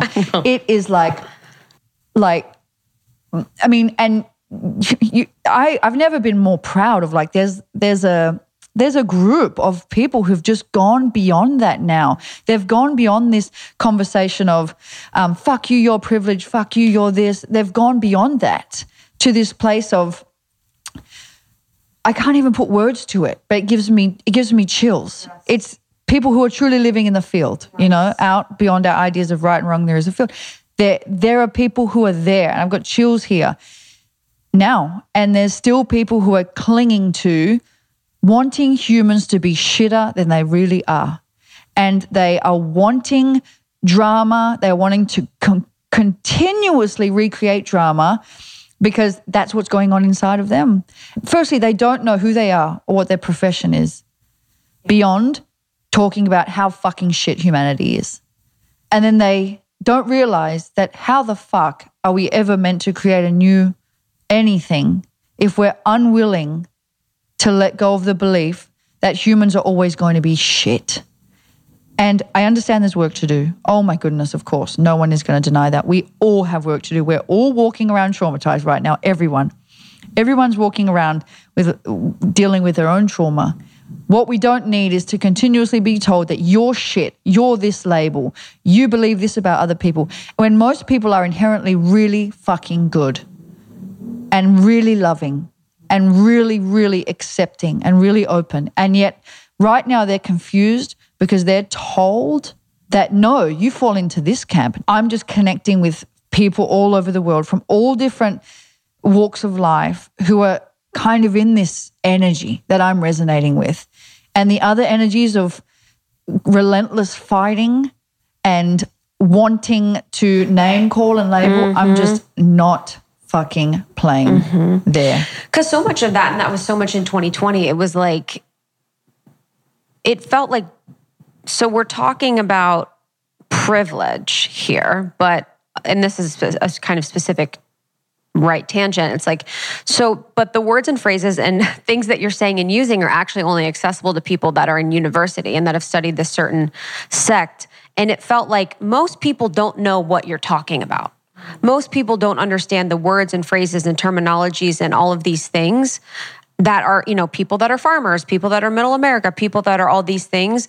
And so much of the mission of these things is actually counterproductive to what they're doing. Yeah. And it's, I think people are waking up to it in a really deep way. And I think people are realizing that there is a better way. But for the on the optimism piece, that was something that I had to realize as I got older where in high school or college I was like, "Oh, it's like cool to be pessimist." Like it was like that was like my humor. I was like being a pessimist and that was like I don't know if it was very Ohio, but it's actually the harder route to be pessimist. Like you actually have to rewire a lot of your brain to be an optimist, you know, to think positively, to think for the best outcomes, to look for the good, because we're so wired for pessimism. And I think that people really look down upon people that are optimistic and almost think that they're completely aloof to what's going on in the world. But there is an option where you can know what's going on, have reverence for it, and choose yeah. the other way. Exactly. Like last year, people were know, check yourself, check yourself. I'm calling you out. I'm calling you out. I'm calling you out. So there's these traumatized people being sitting there, just basically feeling. I mean, oh, I'm, it, I'm just, laughing. It just breaks. I'm literally laughing. Yeah, it breaks my fucking heart. Though it's like I know. So people are constantly I mean, talk about separating us from our nature. Talk about separating us from our truth. Like, talk about making you feel like you don't even know yourself. When you can come out and say, No, I'm this, and they, No, you're not, you're this. No, no, I actually, no, I actually, no, that's, you know, and so people have been bullied out of their nature and out of their truth because the the social activism scene is like well this is this is what you've got to say to be a good person right now and yet there's a there's a group that's emerged out of that that's gone beyond it that's actually like actually no I don't give a shit if you know who I am or who you don't know. I'm not going to fall into your labels. I'm going to say what is true for me because because we're in a world right now where the world is dependent upon our internal sovereignty and our internal liberation and our personal one. So I'm going to take responsibility for that. And I'm going to let you name call all you want. But I'm not playing this absolute bullshit of try hardiness and you know this destructive social activism which is actually causing a far deeper divide than many will know and you know, there is a place where you can look at yourself and be like, wow, I didn't know that before. That's awesome. Now I know it. Shit, I didn't know that. Wow, I have so much more empathy and understanding for what that person's going through and that person's going through and that person's going through. And still, this is my path to walk. And still, I am in this body, in this life, with this, this stuff to liberate within myself, these gifts to give the world. And yet, I am still going to walk this path, even though I am not experiencing the same life as that person, even though I'm not completely dialed in with that, even though I don't know everything about that. I am a good, loving, honest person, and I am becoming more and more aware every day. And, you know, I am going to commit to my liberation and walking my path. I am not going to say the things and harp the songs that make me look like a good person when I know what's in my heart. And this is where we're being asked to go. This is what liberation is, is walking the path of our soul, even when others would prefer that your path was one that justified their idea of what you should do and what you should be. No, if we really believe that everybody is a free person and we believe in a free world and we believe in liberation for all, then we need to believe and remember that each of us is walking in alignment with God. Each of us has a soul that is connected to the same source. And if we can trust our own, all these people who are able to communicate their beautiful purpose and message, if we trust that we are connected to God and source, then we have to trust that all these people are also. And if something we're saying doesn't resonate or land with them, that is perfect for their path. And their path is their path to walk, and our path is our path to walk. And it is none of our business to try and tell someone else that they are off path because it doesn't suit our idea of their path. And so we really want a liberated world. We really want a free and sovereign world. We need to take responsibility for our our personal expression, our personal trauma, our wounds, whatever that looks like in this earth, because we are walking in different bodies, in different demographics, and it is all perfect for our soul. And I fought so long. Well, you know, oh, I can't talk about this because people are going to think, people aren't going to real, know my childhood. People look at me and assume that I came from money. People are going to look at me and, and they don't know my story about my bedroom as a garage and my mum couldn't afford the hot water. They're, they're going to assume this, this, this about me. So I better, I better not talk about this. So scared to be my truest expression because people were going to think that I'm less worthy of an expression because my path looks different in this life. Until I got to the point where I got so tired and so afraid to speak online that I just had to draw a line in the sand and say, fuck that. I'm here as a child of God, as a child of source, just as everyone else is. And I have walked my lives in this soul and I have had my experiences and I am healing my stuff so so tenaciously that people have no idea what I'm here to do and what I'm here to experience. And I'm not going to let a single other soul come onto my social media, come into my world, look anything, and try and tell me that I need to get off my path and onto theirs. No. And the reason, the way that I arrived at that was through the pain of trying so hard to have others get my path and of the pain of wanting others to be right about me and to see my heart and to see my soul like I know myself. And when I realized that, wow, we're all walking around like these traumatized little beings, all doing our best in alignment with whatever rate of evolution we've signed up for. Wow, like they are seeing me from where they're at and I get it because I see people from where I'm at too. I understand how people can judge me because I have judged other people. I understand how other people can be wrong about me because I've been wrong about other people. And so it's only when we start to know ourselves so intimately that we're like, wow, I used to be a judgy bitch. Wow, I used to be wrong about that person. Wow, I used to think that person was wrong for doing this. Then we can understand why other people do it to us and we can realize how how ridiculous it is that we let it consume us anymore.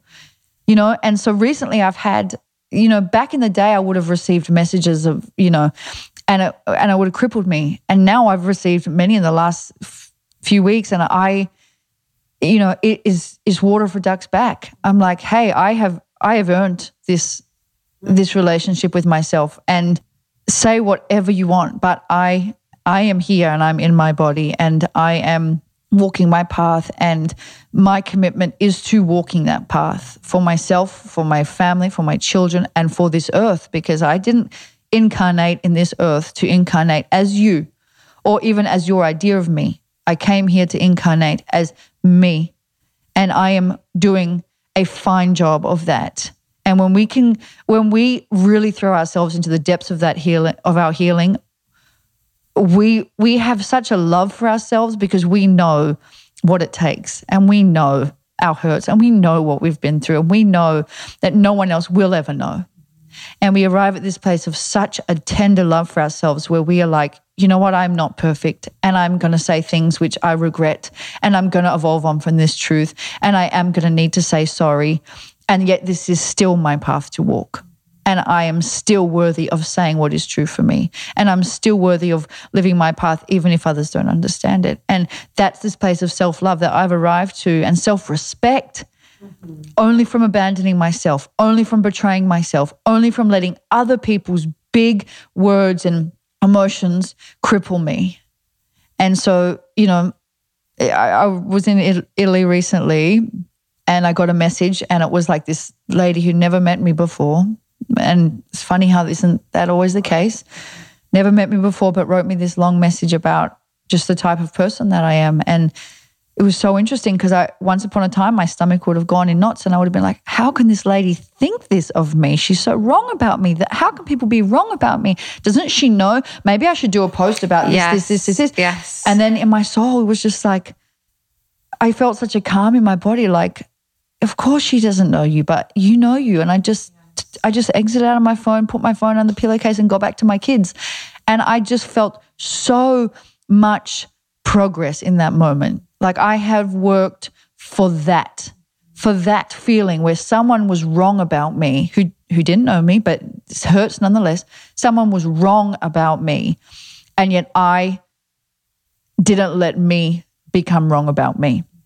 And, you know, it, and my by nature, I take things people say and I run it through my true thing anyway. Like, wow, is any of this true? Where's any of this true? And I always I'm one of those people who's natural naturally always been quite hard on myself, you know, perfectionist, you know, really high grades, all of that. I'll always take it and naturally be quite hard on myself. My husband's always like, honey, fuck, like shut up. You're an amazing mom. Like having to, but then there's a point where you can do that yeah, there's a point, uh, you just reach a point where you can do it so lovingly and openly and humbly, humbly, where you can take input and be like, wow, yeah, shit, I can really improve in that. I can grow in that area. Fuck, wow, I really hurt that person. I can apologize. And I can still also love and respect myself at the same time without leaving ourselves and being like, you're right. I am a piece of shit. you know, then you start to virtue signal. Oh, 100%. That's why virtue signaling exists. Yeah. Because of shame. It's shame. And because we don't know ourselves and we haven't yes. given ourselves enough of our love to feel like we don't need it from strangers anymore. And when we when we get to truly know ourselves and we liberate ourselves to that point, it's like I don't need strangers on the internet to know who I am. I just don't. I know that there are people in my immediate like I know that when I die, I know what will be said about me by the people who knew me. I know who I am. I know how I live each day. For instance, we had a someone helping us in Italy and she's like, I she said to me, and it really moved me. You're the she said to me, You're the most amazing woman I've ever met. And because I get to see how you live in your real everyday life. And she said the most beautiful things to me, like, you're so kind to everyone, you're so humble. And that compliment meant so much to me because she sees me in my everyday life.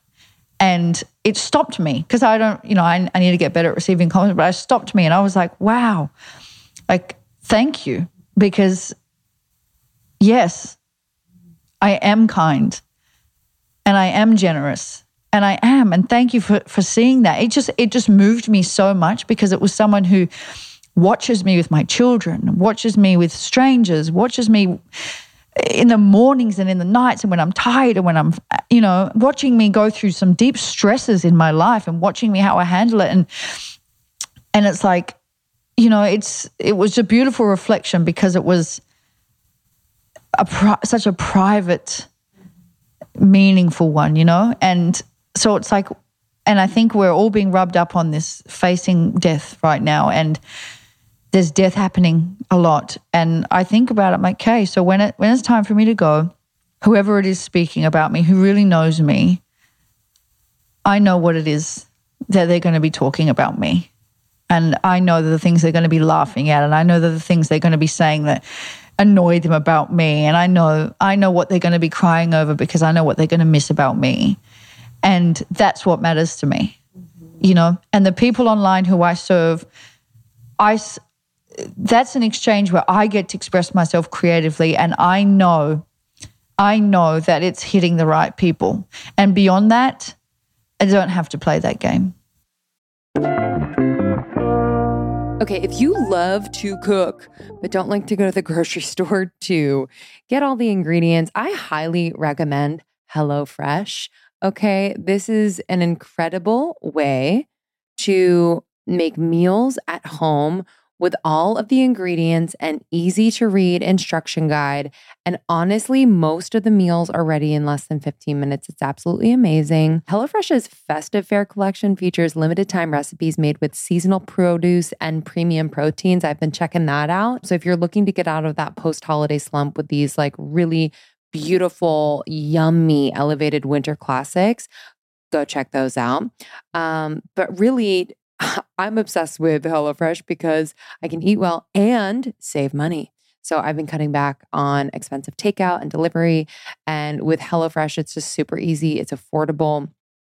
honestly, I feel like I have like restaurant meals right in my kitchen and I'm making them. And I'm also learning a lot about like cooking as well. It's so easy and stress free and delicious, but I'm like, learning. It's so nice. So, I highly recommend make your life easier if you're someone who's all about convenience. Try HelloFresh. It's delivered straight to your door, which is so awesome.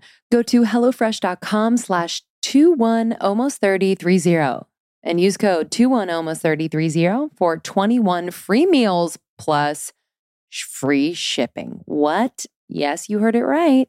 Go to HelloFresh.com slash 21 almost 30 and use code 21 almost 30 for 21 free meals plus free shipping. Save time, have gorgeous, delicious meals, honestly, on your table in less than 15 minutes. Hello. So that's HelloFresh.com slash 21 almost 30 and use the code 21 almost 30 for 21 free meals plus free shipping. I think for the, you know, when thinking about the woman that messaged you, I've been thinking about this a lot lately. I think there's this, a, this is how much of like a digital world we're becoming because we're kind of putting 3D people in like a 2D space where it's like, oh, you're perceiving these things or you're assuming these things or I haven't said this about this or I haven't done this about this. And it's like there's so much perception that's happening with social media and there's now the assumption that you're sharing everything and you're sharing what you care about and you're sharing your passions and you're sharing your opinion and you're sharing your political party and all these things. And that's just not not true. You know so many of us don't share so much of everything online. Like i don't want i want all of my being to be here. I don't want all of my being to be online. I want my private relationships to have full access to my magic to my vulnerability to my things. I want my community online to be served by what they're served by, which is what they can choose. But it's like you do want to keep that, the parts of you for life. Yeah, well, it is social media is a highlight reel, and I think people need to just get over that. Like, I'm not going. Like this last week has been a really, really fucking hard week for me. Really hard. Like releasing really deep trauma, from my body, you know, bedridden, which is something I never am. Three big international moves with kids in the last two months. Like it just, eh, and just a lot coming out of my body and my little girl inside. And, you know, and it's funny because it's like, am I being inauthentic because I'm not sharing the depths of this online? My soul is like, no, like we don't have to film ourselves bawling our eyes out in bed in order to be authentic. You know, like it is like we share what feels appropriate for us to share. The problem is that humans have lost the ability to discern. They're like, well, you never share that you go through this and this and this. It's like, hey, what would you like me to do? Would you like me to share? Would you like me to share the moment where my kids power spewed in JFK airport the other day? Like, would you like me to share that? That all the hard things that I go through so that you know that I'm worthy of having a voice? Do you need me to prove my worthiness of having a voice to you? Is that what it is? Because you haven't let yourself be worthy of having a voice? And so it's like, as soon as adults can just learn to discern and to just uh, stop needing so much from strangers, the sooner we will be able to see that everybody's just expressing authentically and appropriately. Like I don't post my children's faces. My strangers don't deserve to see my children. That doesn't mean that I'm not with my kids all day, every day, you know? Like it's some people will look at my Instagram and be like, well, you're not posting your kids all the time. Yes, because I'm with my kids. I'm not, my kids aren't for people who don't know them. It's like, it is a highlight reel. It is what we want it to be. Instagram is our place of expression. It's our place of this is what I want to express with the world. And this is what I don't want to express with the world. And because we're not taking photos of ourselves on the toilet having diarrhea, it doesn't mean that we're not authentic. It just means that that's not appropriate and maybe it's not right for the sharing. Like I've had I've been through things with my husband that haven't and won't make it to because we're private. We're private and we like to go through our things on our on our own. And some people are just they just you know, there's the personal people in my life will I'll call when I need. It's just it's just not appropriate. It's not appropriate. And We just got to get over. Oh, this is it's just a highlight reel. Fuck yeah, it is. Mm-hmm. That's what you signed up for. The highlight reel. So have fun with it. Like just have fun with it. It's an expression. You don't. I think that's yeah. that's just life where people, you know, people can't if it's like it's a highlight reel and that's not real life, that's true. But people are always looking for how they're getting duped. Yeah. With everything. It's like, how am I being tricked? Yeah. How Yeah. is this dishonest? How Yeah. how is this not real? Like how could it not be really good all the time? Yeah. You know, how is there not truth in there? And how is you know, how is this person like lying about Yeah. things? Like and it's also interesting about how people really do get a lot of get served a lot online with like information, inspiration, insight. And then I wonder how much people are actually going to their intimate relationships for that because they're getting fed Yeah. the things online. Yeah. totally. It's such a good point. It's and connection too, like getting connection Yes. there and getting um, approval there. And also just uh, our releases and our yeah, there's there's so much man, this is a whole like PhD, isn't it? It's a masterclass, Peta. It, it is a master class. Sign up for my master class. Sign up for a class. What's oh that Marnie T. Dude, isn't that life? you know what's funny? The the bodybuilder, the Australian one. Yo, he's like, I'm Rick. He's like, hey, I'm Rick. He's like, I'm gonna make 40 chicken patties. I said it to my brother because, oh man, my brother talks like that. Really, he doesn't. He will fucking kill me if he listens to this. Yes. He, he doesn't. But my brother is very Australian speaking, and yeah, it's, hey, gon, I just uh, not my brother. I'm talking. I'm talking about John Fernandez. Hey guys, this is Rick. He's like, I My am trainer. Rick. Yeah, my trainer. Me and my trainer just finished a really But good that's why that's why Marnie T is so amazing because Marnie T, everything Marnie T says is like, I'm down with. Yeah, it's just, it's just, we just got to be lighter about it, and it's just, and just realize too, like, yeah, that person's selling a course. That's what they fucking do. Like, Yes. they're selling a course. Like, buy it or don't buy it. Just Yes. get over it. Stop making them wrong. They're, Yes. selling a course. You're following them. Stop getting butthurt by the fact that they're selling a course. Yes. Just don't buy the course. Yeah, it's just, oh, that person's doing this now. That person's doing. It's just like, oh my And god. I feel like the standards are so different for men and women. Yeah. It's like when women are selling too much, it's like a problem. And there is like a, a, a fine line. But I do feel like women are so much harder on women when they're doing that than men. It's like if you see a man that's selling a masterclass or all these things, you're like, yeah, whatever, moving Yeah. on. But when it's women, it's like people are like, hey, you're, This embedded thing. yeah. Yes. And that's what I noticed actually with last year. It's like, I think most people had the focus of criticism on women, Mm. like other women. Like, I don't know many men Yeah. that were in receipt of a lot of the criticism or the projections or the eyes that a lot Yeah. of women went through. I think because the women are going through the liberation Yes. and it's like the women are the ones who are i mean the, i mean when people you look at the mothers right now they are like uh fuck no you do not touch my children you know and it's and it's women are being activated in this way it's and so naturally people are so uncomfortable with liberated people and people are so uncomfortable with liberated women and this is why when I smell out a liberated woman online, I'm like all over her like a rash. I'm like, follow, let me read your whole feed. And I love going back and reading the journey too. I just, I feel something in them that is just like, like, yes, mm-hmm. yes, mm-hmm. you.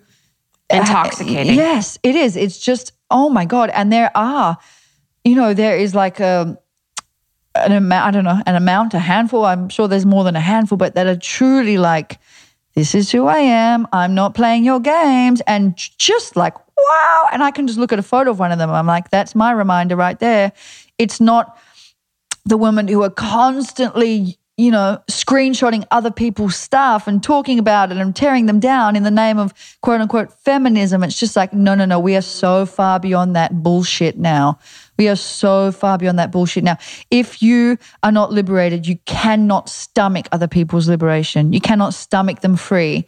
And when you become liberated, you cannot get enough of free people. Like I look at these women and, and their freest expression, and I am like fist pumping in the air. I'm like, we, yes, yes, yes. Like I just want it so bad for them. And, and then the on the other side, where there's the people trying to pull you into their drama and how no, we should still be criticizing each other. It's just like, hey, like, do not even try and sign me up for that shit again. We've all been there, and it's not. Like I have a little girl and a little boy. So is four now.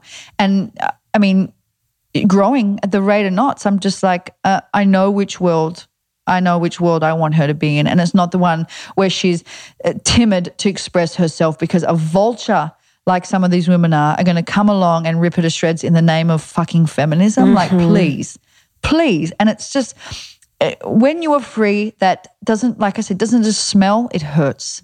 It hurts now and it's not okay. And it's just, there was one woman in Australia who's doing it right now to a bunch, did it to me, did it to a bunch of others. And man, it's just like, okay, if you really feel like you're doing something good for the world right now, I think about privilege. I'm like, yo, if you have the time to tear down other people on your cell phone at your house, yeah, like that's a lot of free time. yeah, That and privileged opportunity Yeah. to be taking and wasting on other people. Like that sort of thing. And it's it's it's hard for me when people can't see through that. Like, and that's how kind of, and there's so many different layers of our oppression as a human, where one of them is we feel like we have to, we have to pay for freedom. We have to give up this thing for freedom. We have to do this for this. Like there's always that we have to go through hell to get to heaven. We have to do all of these things. And it's all like this programming that we've been just embedded with that's so yeah. But, but then the paradox is that for, for true, living in a truly liberated way, often we do go through hell. Like I Yeah. feel like I have been through, mm-hmm. and, and only the people who know me and know the way I think and know how deeply I feel will know mm-hmm. the kind of hell that I've put myself mm-hmm. through to in the name of healing and truth and freedom. And and so it, it I feel like yeah, we, we do. We got to plunge and and we I don't know. There there is some truth to I do feel like to know hell heaven you've got to know hell. I feel like that's definitely true for me. But in terms of I guess I just- worthiness, you mean like I completely understand what you're saying. I guess I just don't want to apply that for the future always. No, no, no, no. You because know- it's, you know? no, because it's no, absolutely not. Because the the blueprint's been changed now. The blueprint's been changed so that we can access, and this is the whole thing with heaven and earth. Uh, for for till now, I believe that there has been a prerequisite. Prerequisite. You need a plunge to your hell to know heaven, and many of the leaders in this space, true leaders. I'm not talking about there's true leaders who don't have a side. They are truly leading energetically, like leading right now, have been to a personal hell and they can taste heaven in every day, like many few can. And they are forging a path so that more can access that more easily. 100%. It is not going to be a prerequisite in the future. Things are going to be beautiful, quicker, faster, easier, you know? However, uh, on that note, what you were saying with the um, worthiness, it's like we feel online like we need to prove all the hardships we've been through in order to say something, in order to have a nice dress, in order to have a nice this. And it's like when you become a when you become attuned to your path and what you're here to walk and why and your gifts to give this world, you stop explaining yourself and you stop making sure it's making sure you know you're worthy, I believe. It's making sure others like stop caring that others know that you are worthy because others will never ever recognize your worth until they've recognized their own worth. And there's just and it's just not happening for a lot of people right now. And sad yes we've all been there. We all know the the depths of a low self-worth. But when you when you start to walk your path confidently something you earned and you know only you know what it took no one else does. When you start to walk like oh my yeah my shoulders are back and this feels good. And it's like there not everybody is going to believe that you're worthy of that but other people are seeing through the lens of what they believe they're worthy of and you know and it's yet your worth your sense of worth will will activate in the right people you mm-hmm. know I'm curious if you think too, because this is, a, you know, with the where you have to share. Okay, so I've gone through hell. Now I am receiving gifts, or I'm receiving accolades, or I'm receiving this. For me, it feels like I perceive it to be women again. You know, I don't know a lot Yeah. of men that feel like they have to pre-share all of their No, traumatic history. no, yeah, no and again it is a blanket thing there's there's some people who are dropped in this earth relatively traumaless and they're just here to have a good fucking Mm-hmm. time and they don't need to explain that to anyone either And that's the thing. This is what we've got to get good at. And I've got, so I talked about it and stopped missing the point a little bit, but I've got like a whole other class I want to do on it. It's about if you cannot be okay with people, like the ultimate empathy is also being okay with people whose life seems to be uh, offensively good to you. When you can start being like, well, that's their soul path and they're walking it. And as long as they are, you know, liberated and free, I am cool. They are not offending me by living their path, no matter how glorious it looks like. That's that's a big healing when humanity can be at that place where we are not constantly trying to make others have a shitter experience to make us feel better. And that's deep and it's a lot and there's a lot of stuff there that uh, that is for multiple people is triggering on multiple levels. But that's a big part of the the healing that we're on. It's like there are some not everybody is here to have the same experience in this life. They're just they're just not. Is it fair? I don't know. you know, but we didn't sign up for fair. We signed up for true. And we're here to have the experience that we're here to have. And, you know, there's this ad, and I, have, I wrote a post about this the other day. I haven't posted it yet because I'm, I'm trying to get it right, you know. It was an ad, there was this ad in Australia, and it was called Eyes on the Road Rhonda, and it was like a car insurance ad or something where the lady was driving and and they kept saying to her, eyes on the road, Rhonda. And so whenever you're in a car in Australia and you turn around, people will say to you, like, eyes on the road, Rhonda. Like it's just like this joke that you all know.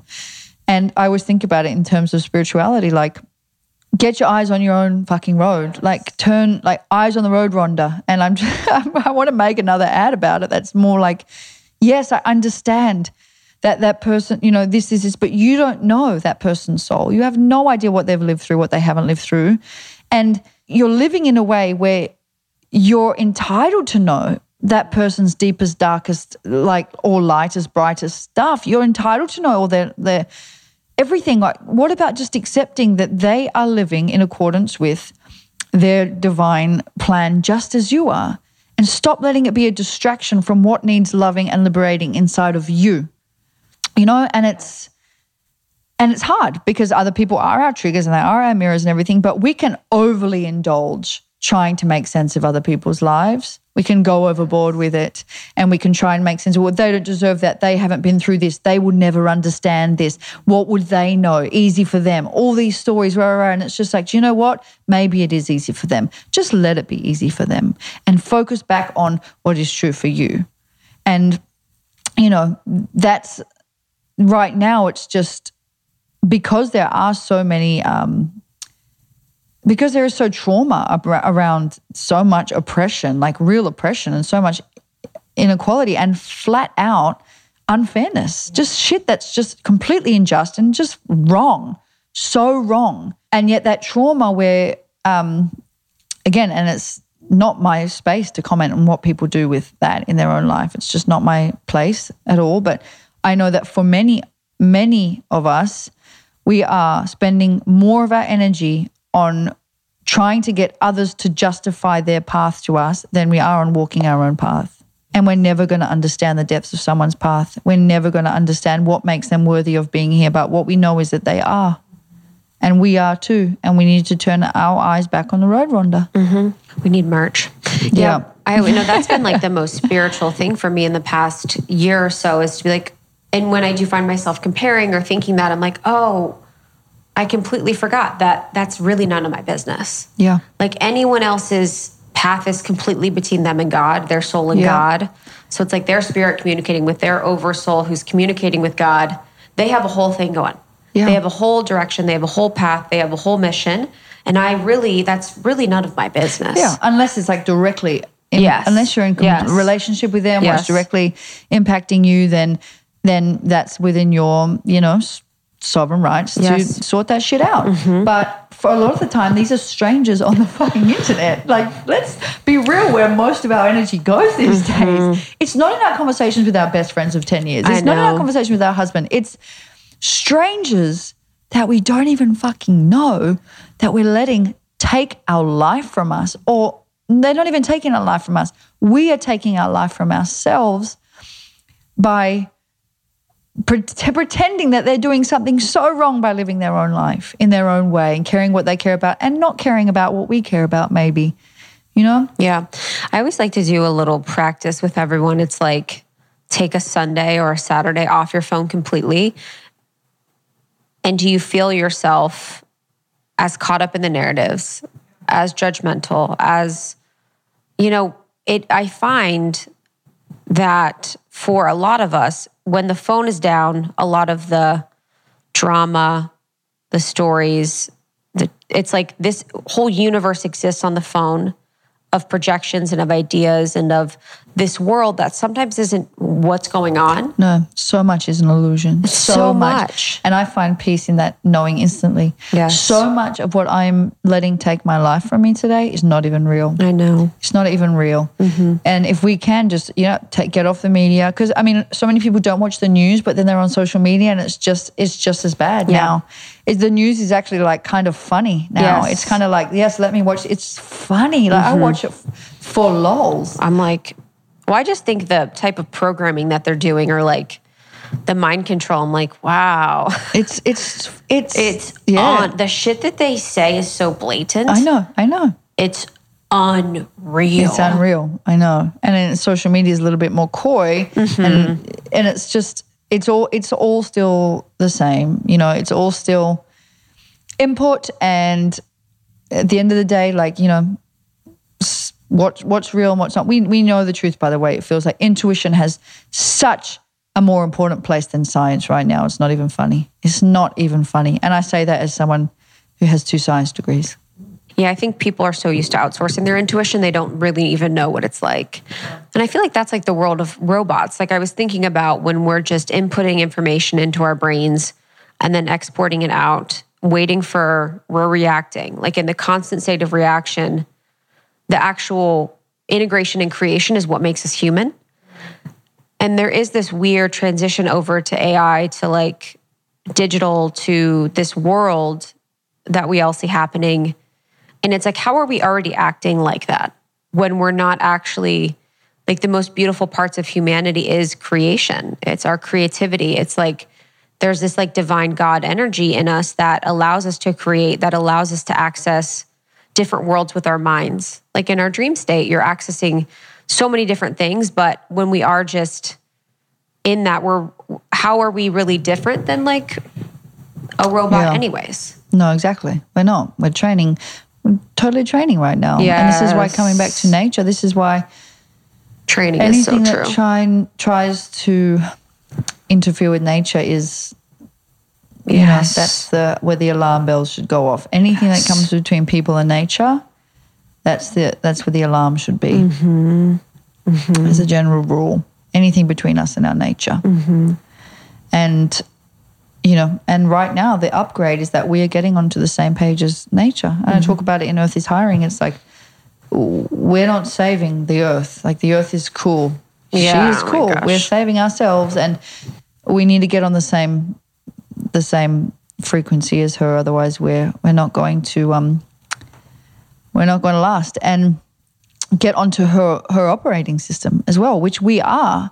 But slowly, over the last however many decades, people have been taking themselves off that operating system with the foods they eat, with the way they think, with the stuff they put into their body, with the stuff they put on their. You know, it's just it's just going back to making sure that our operating system is as close to hers as possible. You know, it's the only way we're going to survive, and that's why it's um, right now it's scary because there's a lot of people who are choosing something else and yet that's within their sovereignty to do so and so we just have to come back to what we can do to be to most closely rem- it's not even to mimic the blueprint of nature it's to remember our mm-hmm. blueprint of nature because we are nature what we are i mean my fingernails are growing and i didn't tell them what to do and it certainly wasn't a fucking robot who did mm-hmm. you know Yeah. I think it's been so interesting to see the ways that we're so removed from nature and it just happens so slowly. Mm. And it happens, it's been happening, you know, for the past couple years. And now I'll just be sick if I'm, you know, it's that calling where you're like, oh, I need, I need this nourishment. I need this, this time outside or this time in nature. But I've really noticed a lot of people with, you know, outsourcing their intuition and really giving away their free will. in the law of one, it talks a lot about negative and positive polarity. So, negatively polarized beings and positively polar- polarized beings. And that's actually really important for ascension. So, the greater the polarization, the more likely we are to ascend. And that's why it feels so split right now. That's actually the pro- part of the process in the path that actually duality is the 3D experience. That's actually what it's all about is having the polarities. And of course, creator sees them both as as part of it all and, loves them both equally. Even mm-hmm. the darkest of dark, creator yeah, loves the darkest exactly, of dark. Exactly. And it's been so interesting because I was reading this piece where it was like it helped me understand why it feels like the negative polarity is so strongly charged. It feels like it's almost overtaking, like it feels like a cloud that's like rolling in is because the negative polarity actually doesn't honor others' free will. And, you know, part of that path is to really test the free will of positive and negative polarity. So once you're not honoring free will, and that's one of the laws of the universe, that is like a part of negative polarity. So if you're not honoring someone's free will with their body, with their life, with their schooling, whatever, with whatever they eat, that's part partly polarizing negative. And the positive polarity, because it honors free will, it has less of a strong charge. It feels like it's less powerful at times. We perceive that because we honor the free will of negatively polarized and we honor the free will of positively polarized. And it's been fascinating to just see like sort of like the free will imposement mm-hmm. of, of these mm-hmm. times. Yeah.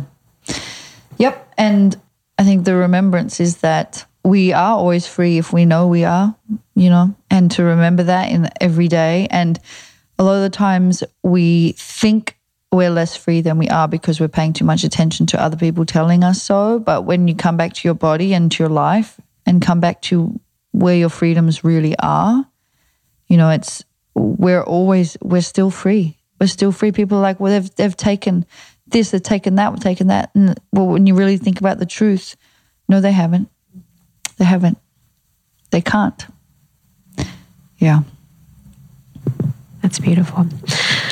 I'd love to wrap up there. What can our amazing community look forward from you, or what what what's on your heart to share? Summer club. Yeah, I don't know if I'm going to do the next season. I've got some classes I just want to teach. Just keeping it flowy right now. I've got the Mother Summer book that's that I've been like writing in little bits over the last four years since I was little. That I've got to finish for the fall. So I've got volume one and two of that, volume one and two, because why not? I've got another book that's coming out that's kind of a collection of writing from the last couple of years, like liberated liberated pieces. And then I'm just want to I just want to teach some classes. I'm feeling like things are moving too quickly right now to do long form things for me. So I just I'm going to do one on food. I'm going to do one on money, and I'm going to do one on like a general um, updated liberation one. Money is something that people have been asking from me for a really long time, and I've resisted because there's just so many people talking in that space, and I've kind of wanted to leave it alone. And but now there's just yeah, I just I'm I'm happy to offer something little. So I'm going to do a yeah, just do a series of classes coming up and the recordings will be on my site and just keep it light. Things are changing too quickly for me to commit to big, long things. And, you know, even in the Mother Summer Club, like we're going to wrap that up. We've got another two calls inside this season of the Mother Summer Club. And, you know, everyone's like, when's the next when's the next one opening up? And I'm just like, it's not surprise. This was a one season thing. Like you, people will be able to buy the recordings of yes. this season of the Mother Club, Summer Club, but I'm just already uh, maybe in I don't know maybe it'll come back around in another year or two. But right now, it's just things are moving too quickly. I just need to be able to be light on my creative feet, and I'm wondering if is you know.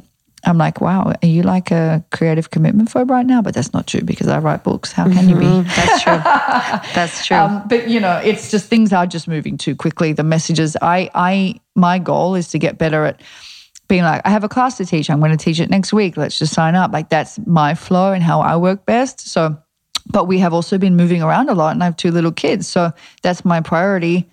And so my working on the fly, I'm, I am going to do these three classes in the next month. That's my commitment because they're easy to do. You know, they're so easy to do. So that's all. Just follow on Instagram and on my website. And if Instagram boots me off, which it will not, I'm not putting no. out that out there.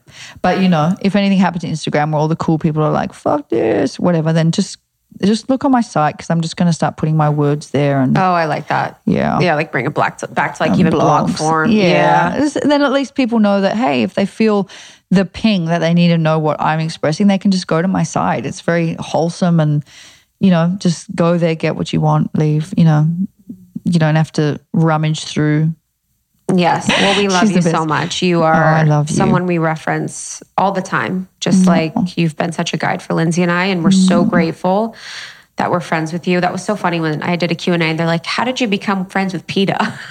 I was like, this is a story I can't wait to tell. I thought she had no friends. Yeah.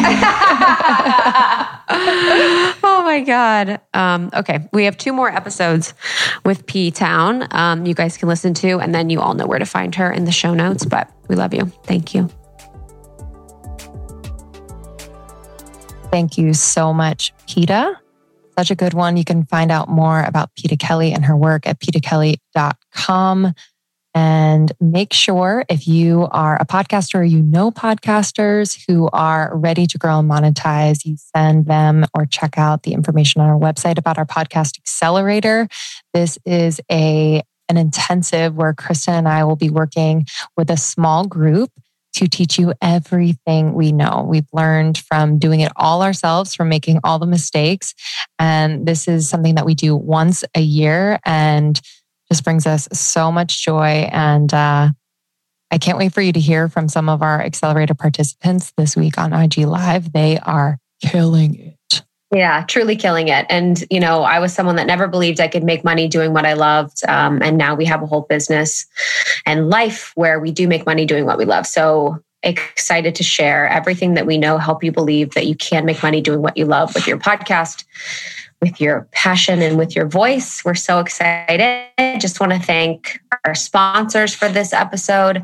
Our sponsors make it all possible. We love them so much and we appreciate all of the support that they give our show. You can check out more information in the links and codes if you want to hear them repeated on our website at almost30.com. We have all of our partnership information and there's tons of great codes for you to use. Yeah. Thank you to Bloom, LMNT, Issue, PayPal, and Boll and Branch. Again, that discount information is in our show notes and on our website.